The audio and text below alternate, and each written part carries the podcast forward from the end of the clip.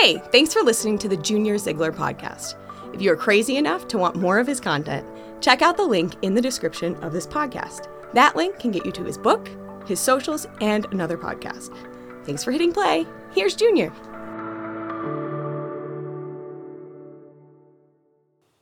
You remember Cash? Not the singer, but like actual like like cash, cash, like physical money. Only old people have this in their pocket now. I was during worship, I was like, wait, do I have cash on me? And I was like, I don't. So I had to borrow it from Jack in the back. Jack's not old though, but I think I took his last dollar. But um, only older people carry this stuff around now. You know, more the younger people, we just kind of manage debt now. Uh, fun fact this has nothing to do with the message, by the way, but fun fact when Benjamin Franklin designed the, the penny in, in 1787, the motto on the currency, do you, you know what the motto was? The original motto that Benjamin Franklin put on the currency? I love it. It's uh, mind your business. That was our first motto. I like that. Why did we get rid of that? Maybe we should get that back into circulation. Though our, our current motto, "In God We Trust," is is good. Uh, maybe maybe we should have both mottos. You know, like mind your business and trust God. I, I think that would lead to like a happier society.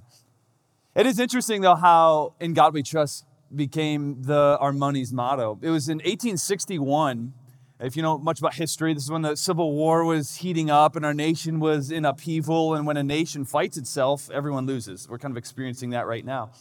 But in 1861, there was this grim cloud of just doom that was looming over our, our nation. And when faced with fear and, and uncertainty, people began returning actually to God. So, realizing the government wasn't in control, this mini revival began to spark in 1861. So in November of 1861, a pastor in Pennsylvania wrote a letter to Washington, D.C. with an idea.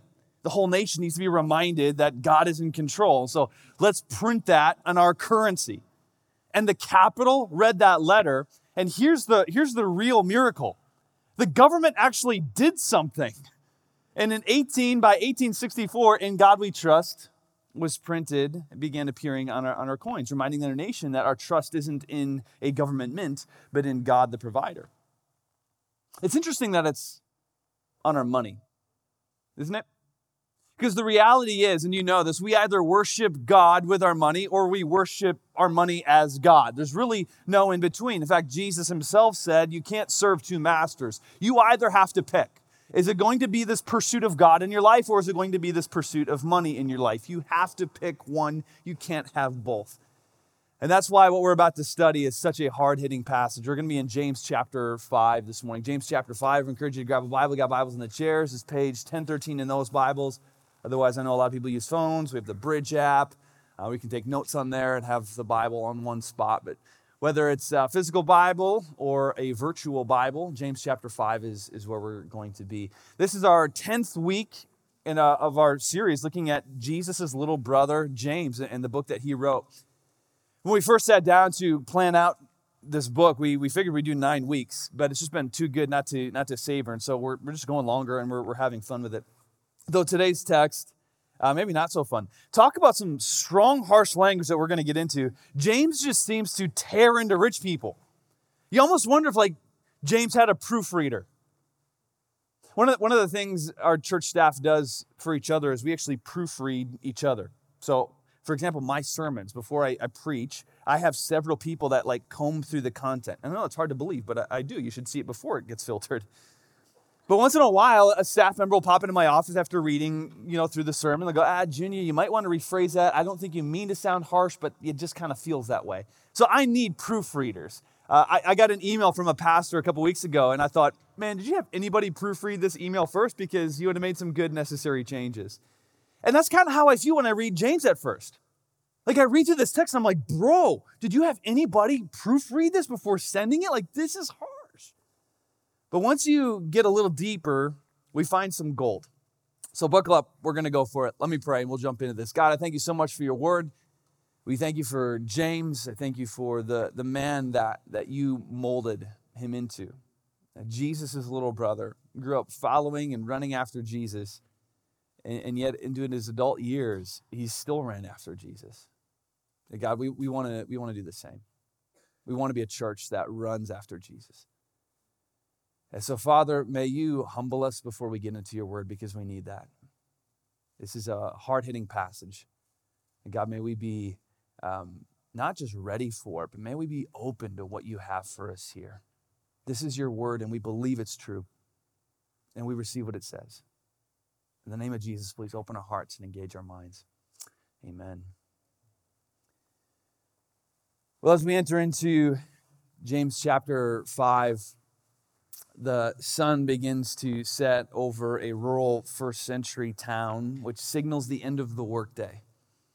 And as the sky goldens, laborers in, in the field outside of town, they tie up their last bundles of crop.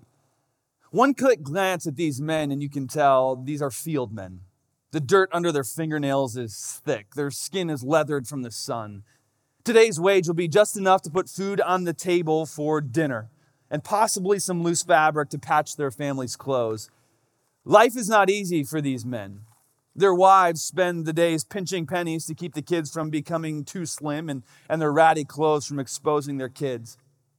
Back in the fields, the, the men pack up their tools and, and they head to the, the field owner for payment. Life for the owner is far different.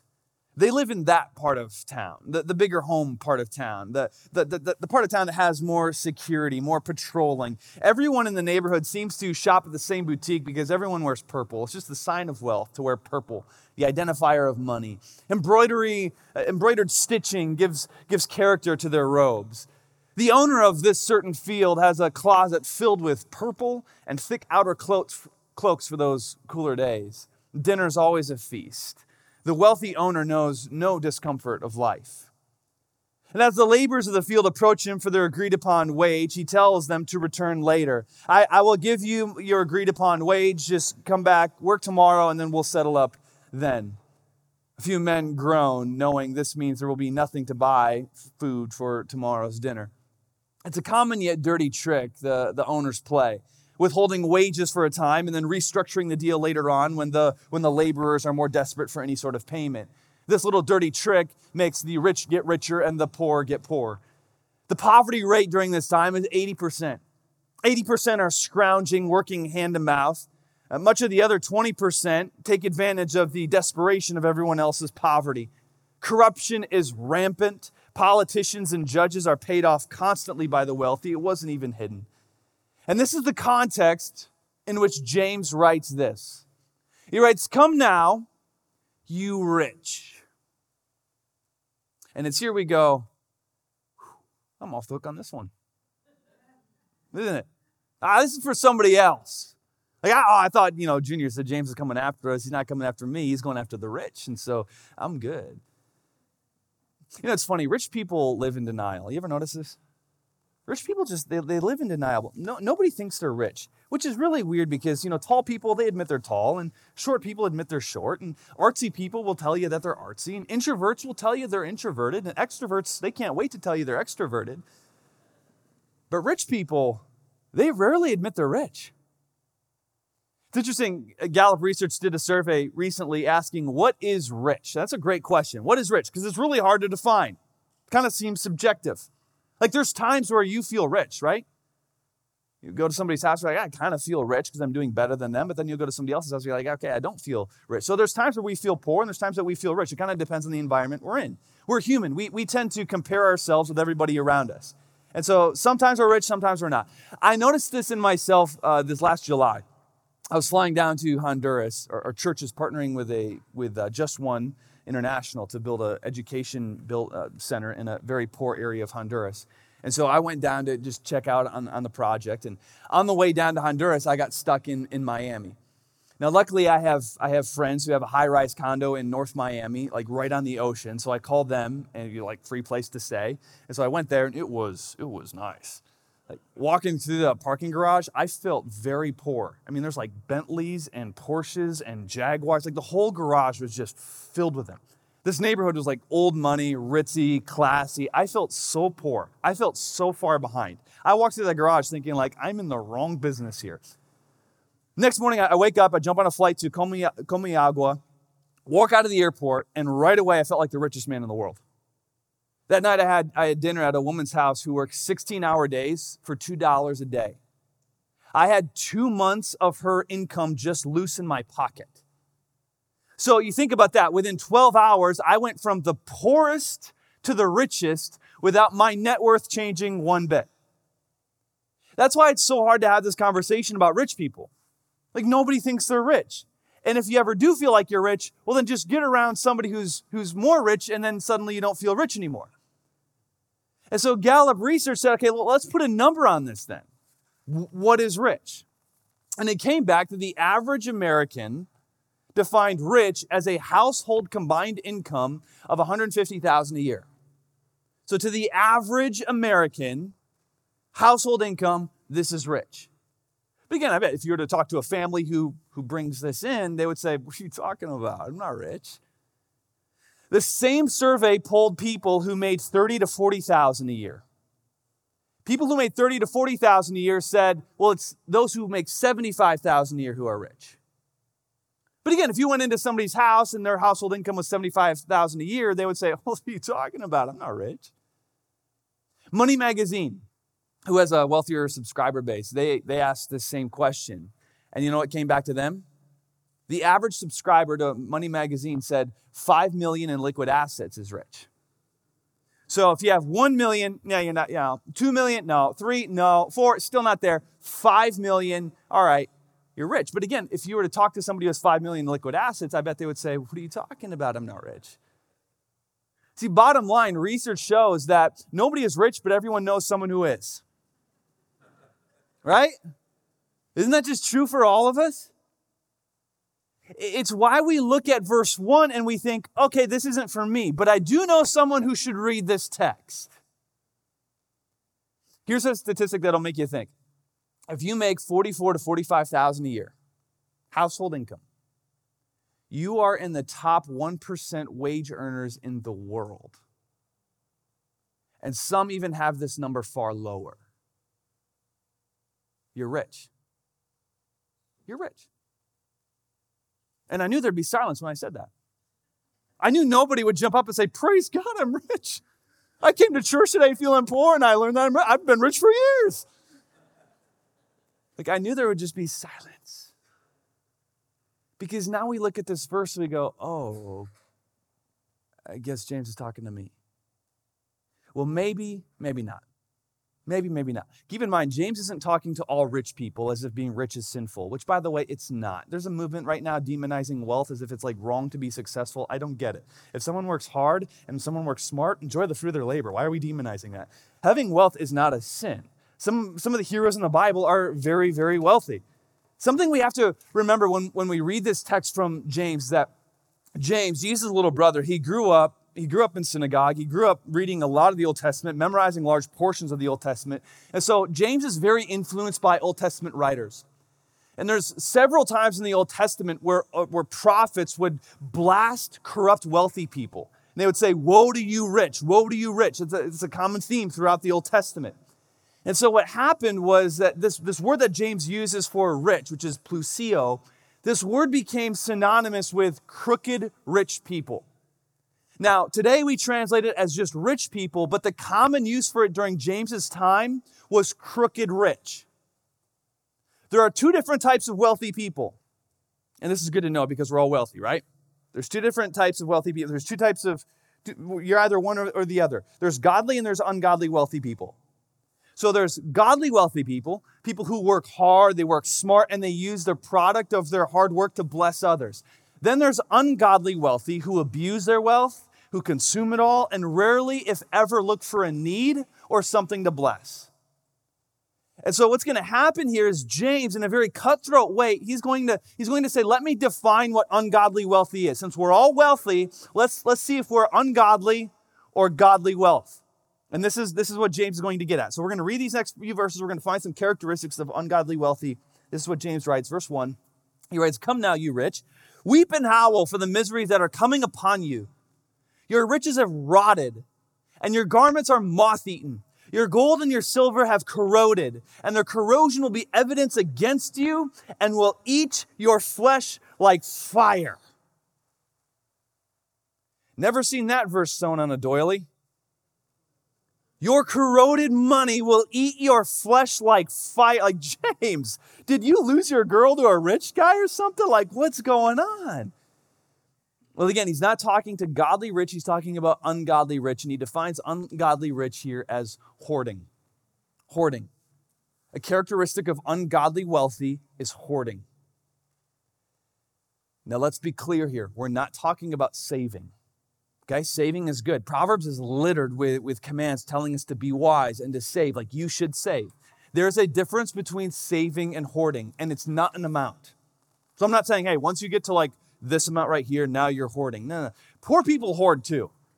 In fact, they made a show about it. You ever seen hoarders? It's disgusting, right? So eh, whether you're wealthy or not, you can hoard. It's not an amount, it's an attitude.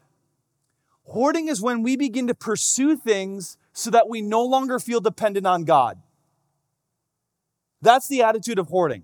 So if I can just have this amount in these accounts, if I can just stockpile this, I'll be good, I'll be more independent, and I'll be more at peace. I won't need God as much. So there's not much giving. Uh, money isn't viewed as this tool to bless. Money's more viewed as this tool to eliminate personal need for God. It's about eliminating my dependence on God. That's hoarding. Like this is exactly why Jesus said that it's hard for rich people to enter the kingdom of God because they just they don't see themselves as dependent. It's hard for us to feel dependent, isn't it? Like we go home, we have stuff. We have fridges and pantries full of food. We have accounts with money in it or credit limits. Like our feeling of independence keeps us from seeing our dependence on God. Which is why he says at the end of verse 3, he says, You have laid up treasure in the last days. Now, this is not a positive thing, okay?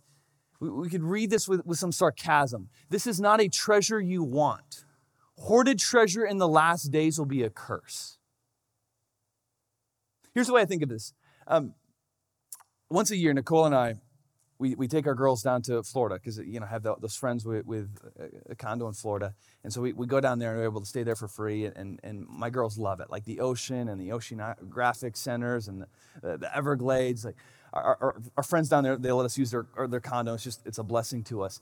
And my girls will, will spend the week treasure hunting. They'll scour the beach for a week, picking up shells and fish bones and coral that washes up, even dead crabs.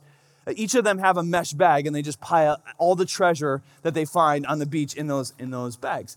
The rule is, though, they can't bring that bag inside. That bag has to stay outside because that bag stinks to high heaven especially when we get to the end of the week right? You get to that bag uh, you just you, you, you look inside of it and you just want to puke. It's like rotting crabs and pieces of fish and, and snails. It's like it just it, it pierces your sinuses. It's, it's awful. So by the end of the week they throw their treasure away. They're gagging as they throw their collection of treasure away. They don't want what they just spent their week collecting. This is exactly what james is getting at here so many of us are spending our lives collecting stuff that's going to be a curse in the end. We spend our lives hoarding and collecting and pursuing that which has the potential to curse us in the end. Will our receipts, will our accounts, will our purchases, will our spending habits bless us or curse us when we get to the end? And for James says, the hoarder is laying up this treasure that will testify against them. He continues on in verse 4. He says, Behold, the wages of the laborers who mowed your fields, which you have kept back by fraud, are crying out against you, and the cries of the harvesters have reached the ears of the Lord of hosts. So he's addressing this, common dirty trick that the wealthy would play, right? I'm going to withhold your wages until you're desperate. And then when you're desperate enough, I'm going to restructure the deal so that I can keep more and you walk away with less. And he's giving us a second characteristic of ungodly rich is you cheat. Those who are ungodly rich, not only do they hoard, but they cheat to get the money or to keep the money. Now, this never happens to us today, right? Cheating on taxes, nobody ever does that. You know, stealing sales, nobody ever does that. Under the table earnings, nobody ever does that. Cheating partners and deals, expensing purchases that you shouldn't expense. I think this happens all the time. And James said, Hey, God sees. God sees. Justice is mine, declares the Lord. It's a good, sobering thought. how we get our money and how we keep our money, it is being monitored. Continues on in verse 5. He says, You have lived on the earth in luxury and self indulgence. You have fattened your hearts in a day of slaughter. Oh, my goodness, James is pulling no punches, is he? You have made life so comfortable and pleasurable, you're just sitting back. You're about as dumb as the pig who says, Wow, look at how well this farmer's feeding me. And he's giving us another characteristic of, of God, ungodly wealth, and that is indul- indulging. Indulging. Indulging. Now, the original word that James uses in verse 5 right here means excessive comfort, which kind of hits me between the eyes because I like excessive comfort. I really like being comfortable. In fact, I can be borderline obsessed with dreaming about making my life more comfortable.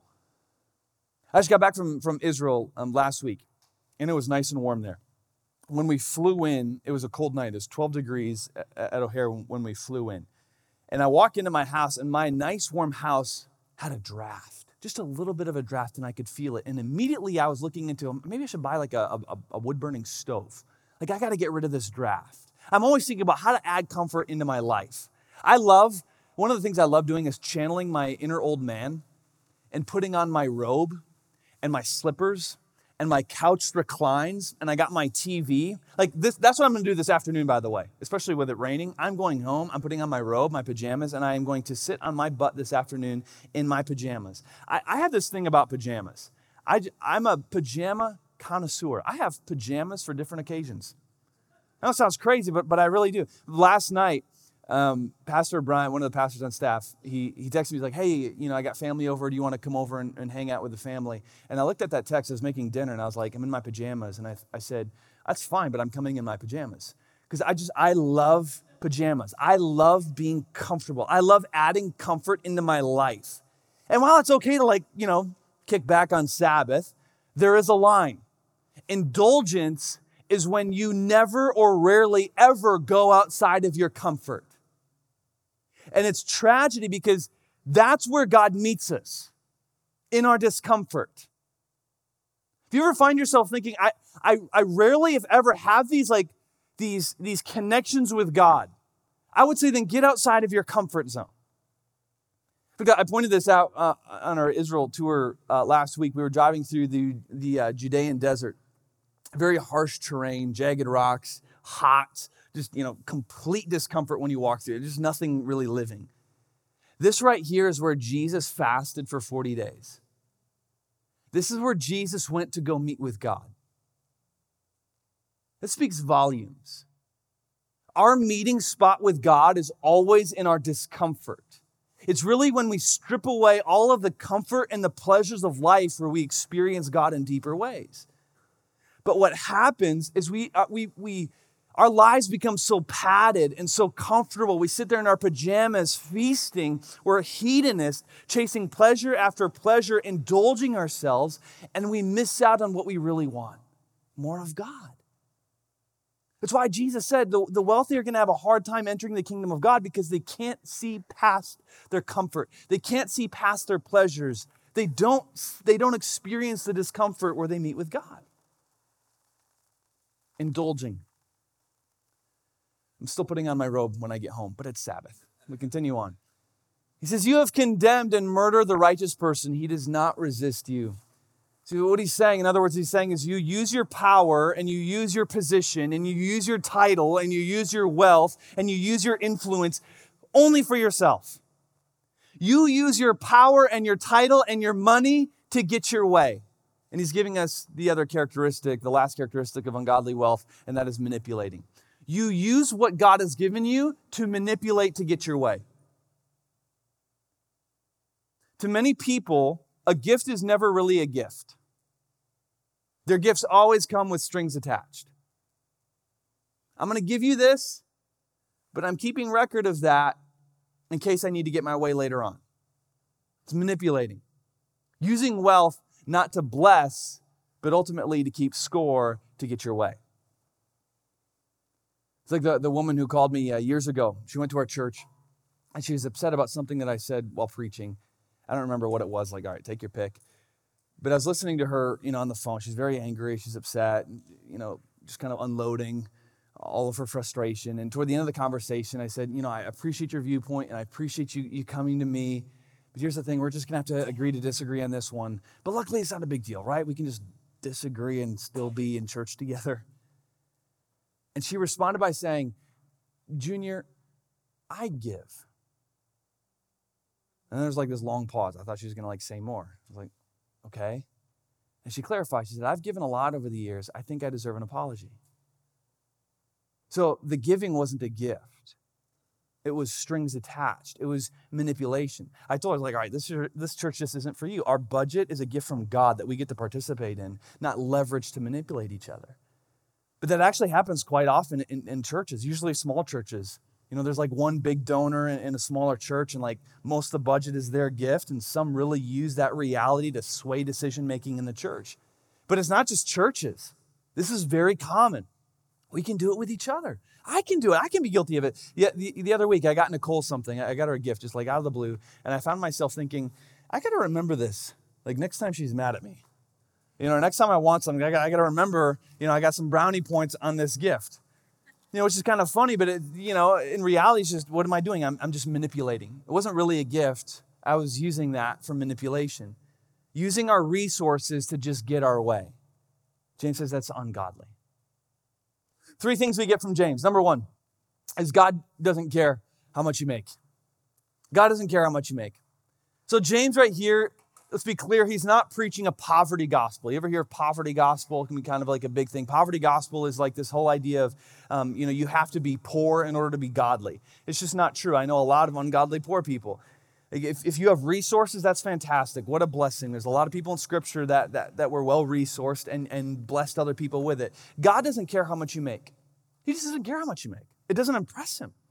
Now, it impresses us, right? We often measure each other based on, on who makes what, and we like to get closer to those who make a lot more just in case they drop something, you know? I have a few friends who, who, who have been successful, very godly, wealthy people, very generous and, and wise. And periodically, we'll, we'll, go out for like dinner or something. And even though I look homeless, they, they still invite me to tag along with them and their rich friends. And just watching how people kiss their feet, it's unbelievable. One time at dinner, I told one of them, I said, man, it's, got, it's just got to be terrible to have what you have. Like, what do you mean? It's like, people are annoying around you, bro. I feel bad for you, and you're the one with the money. Some people are just ridiculous around wealth. They just fall all over themselves when they're around rich people and kiss their butt at every turn. I think it's just good to know God doesn't do that. It doesn't impress him. When we get to the end, God's not going to be, you know, more favorable with the wealthy people because, oh, let's, we got to be kind. He doesn't care how much you make. He's got more. He just doesn't care how much you make. But he does care how you get it. He cares how you make it. He doesn't care how much you make, but he cares how you got it. When, when I was in high school, I worked at an auto body shop and uh, there, there, was this one customer, he'd always come in. Um, this guy was cool. He had long hair, he had tattoos. He was just like my kind of guy. And, and he, owned, he owned several incredible cars. One day he rolled into the shop in a Dodge Viper. And when I was a kid, I thought there was like nothing better than a Dodge Viper. I, I, I had to sit in it. So I, I you know, asked him if I could sit in it, and I'm sitting in it. I was like, I said to him, I was like, dude, obviously you have money, like, but you don't look like it. You look like me how, did, how did you get it? And he gave me one word answer. He said, lawsuits. Come to find out, this guy had no skill. He had nothing to offer society, n- no business mind. He just had a good lawyer and he sued people and companies. And so, you know, after he told me this, he asked, he's like, You want to drive my Viper? I was like, uh, No, I don't think I can afford a potential lawsuit. This guy had money, but like, what a waste. What a waste. Just cheating people. God cares how you get and keep what you have. For those of you who own businesses, He cares how you do business. He cares how you treat your employees. He cares about your business tactics. He cares about how you cut costs. Yeah, be smart, but He cares how you do it. He cares about your business deals. He cares about your saving and your spending habits. God doesn't care how much you have, He's got more, but He does care how you get it and He cares how you use it. He gave it to you, and He cares what you do with it. The way I think about it is uh, I think of it like we're all rivers. We're all rivers. God's blessing is meant to flow from God through us to others. So as God loves us, which he does, we love we, that love flows through us and we love others better because that God's love is flowing through us. As God gives to us, we enjoy what God gives to us, but it also flows through us to his work. James in this text is calling out those who dam up the river. God's bless, God blesses with success and monetary blessing, but there are those who just dam it up. I'm going to hoard it, I'm going to indulge in it, and I'm going to manipulate with it. And don't get me wrong, God still wants us to enjoy His blessing, to enjoy success and monetary blessing that, that comes our way. We enjoy that. But we can also, when we dam up the river, it never flows through us. We just create this lake of stuff. And James says that lake that you created will testify against you in the end. God doesn't care how much you make, how much is flowing through you, but He does care how you get it, and He absolutely cares what you do with it. To which we can look at this text, we can think, okay, listen, Junior, I get this. I get what you're saying. In fact, I can get on board with a lot of what you're saying. But like, why is this such a big deal? Like, we read through this text, and James is so passionate about this. It almost feels like he's ranting, doesn't it? Like he just goes off. Your corroded currency will eat your flesh. It's like, my goodness, why is this such a big deal? And then to add to that, like Jesus talked about money all the time, it's his number one topic. Is this really that big of a deal? Like, can't we, as Ben Franklin put on his penny, can't we just mind our business? Here's why this is such a big deal money directs cravings. Money directs cravings. And that's the thing, you know this. We live with cravings. We live with cravings. You're human, you crave. We crave different things. We crave success, we crave power, we crave comfort, we crave good images, we crave safety, we crave food, we crave sex, we crave adventure. Like even this morning, even this morning, you experienced some cravings, didn't you? made some breakfast, had some cravings for some breakfast, or maybe you crave some coffee, or you crave community, or you craved attention. Like we live with cravings. And the reality is, is our lives are determined by our response to our cravings. The more we feed a craving, the stronger that craving will get. It's kind of like, it's kind of like, so I've been on this journey of, of trying to get healthier this year. It sucks. I hate it. It, it's been a journey, especially the eating part. Like I just, I, I like eating, and I really messed up this Thanksgiving because we had some good food. But I've, I've learned though, the first food that you eat in the morning actually determines what you crave the rest of your day. So if you wake up and for breakfast, you know, you have like sugar and carbs, you're going to crave sugar and carbs more the rest of the day, which is the worst because I have daughters who like Captain Crunch in the mornings. So I'm trying to be healthy and I'm like having like avocados and, and, and, eggs and I'm pouring them their cereal and I just, I want that sugary goodness. But not only is that sugary goodness bad for me, if I eat that, I'm going to crave that sugary goodness for the rest of the day. This is exactly how our money works. Every time we spend money, we awaken a craving in ourselves. Any Amazon addicts in here? Yeah? All right. A lot of you are Amazon addicts and you're just not raising your hands. I can see the shame on your face and the elbows from your spouse. There's something about adding things to your cart on Amazon, isn't there? And just hitting that buy button. And then, like, you get two days to just look forward. You know, to Christmas on your porch. It's addicting. They, they did a, um, there was a funny study last year that showed that a lot of people, when they receive an Amazon package, they don't even remember what's in it. You ever been guilty of that? like, what did I buy again? like I've just been buying so much, I forgot what I ordered.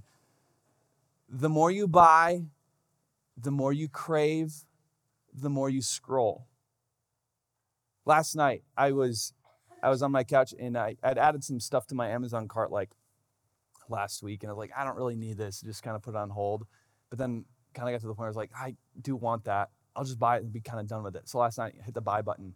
Within no joke, within about 20 minutes, my cart was filled back up because I hit buy and I was like, I want to keep scrolling. Because what did I do? When I hit bought, I, I awakened a craving in me. Your money, how you spend your money directs your cravings. This is exactly why Jesus says, where your money is, there you're going to find your heart. Where your money is, there your, there your heart will be also. He says that because he knows us. He created us. He, he, He knows when we spend, a craving awakens. This is why Proverbs 11:24 says, "One gives freely, is that river, yet grows all the richer. Another withholds." And that word for withhold can mean hoard, indulge, manipulate. Another withholds what he should give and only suffers want. I think we live in a society that suffers greatly from just wanting. When we allow God's blessing to flow through us, it releases us from those unhealthy cravings. But the one who withholds, indulges, dams up that river, hoards, lives suffering from cravings. Our money directs our cravings. And this truth can either be a good thing or a bad thing. How we spend our money can awaken this pleasure or this craving for pleasure or comfort or image, but how we spend our money can also awaken this craving for healthy pursuits for the kingdom of God. Let me, let me just be super candid with you for a second. I, and I mean this, I feel like such a hypocrite preaching this. I have so much work to do when it comes to this. Directing my cravings with money. I'm, just, I'm just not, I'm not good at it. I, I hate talking about money. I, like even with my wife, there's times where she's like, "Hey, can we sit down and like budget?" She's like, "I don't want to talk about money. It, it's just not sexy. I just I hate money. I don't even want to talk about it. Like I, I'm not very intentional. I'm not very good at this." And I, I realized how bad I am at this two weeks ago. I don't know if you were at a church, if you were in our church services two weeks ago, but my dad preached a sermon from the uh, from the Sea of Galilee. Were, were, you there for that? So was that was a fun day. Um, we filmed that sermon the first day that we we landed in Israel, and uh, so I jumped in the car with, with my dad and my wife and one of our worship guys, and we went to like different spots to, to film. So if you, if you saw, like we were in a valley, and then you know we went to a couple like live excavation sites. Before we filmed my dad's full sermon, he was getting hungry, so like, let's stop for lunch. And we stopped for lunch in this plaza just off the Sea of Galilee. Next to the restaurant was this shoe place.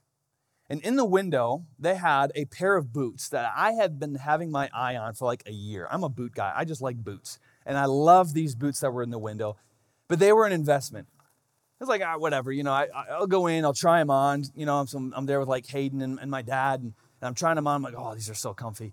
But I was like, nah, I shouldn't do it. I shouldn't. So I, I, I, said no, and I walked out of the store. My dad didn't help, though. He's like, come on, Junior, it's Israel. Like, you've been wanting them. It's a great souvenir. Just get them.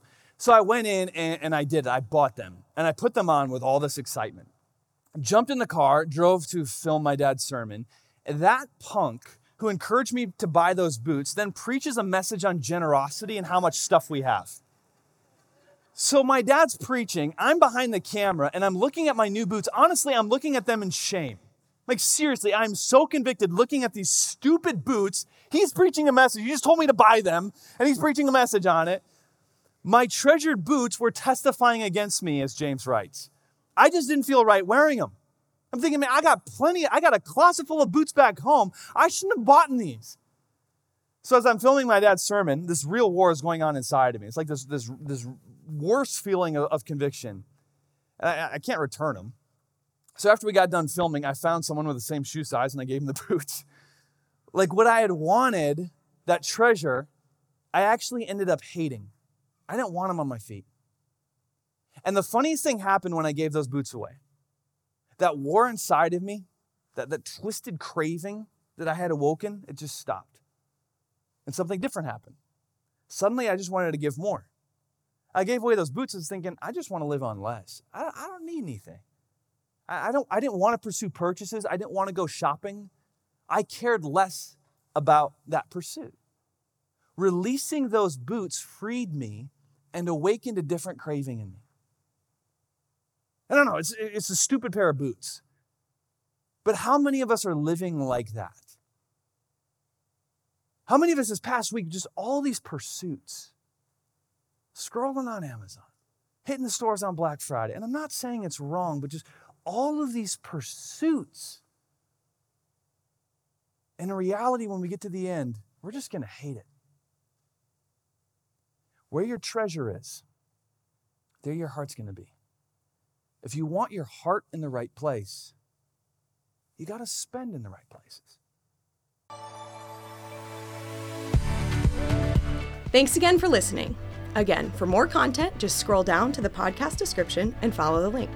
Before we call it, would you be kind enough to share this podcast? It goes a long way. Blessings on you today. See you next time.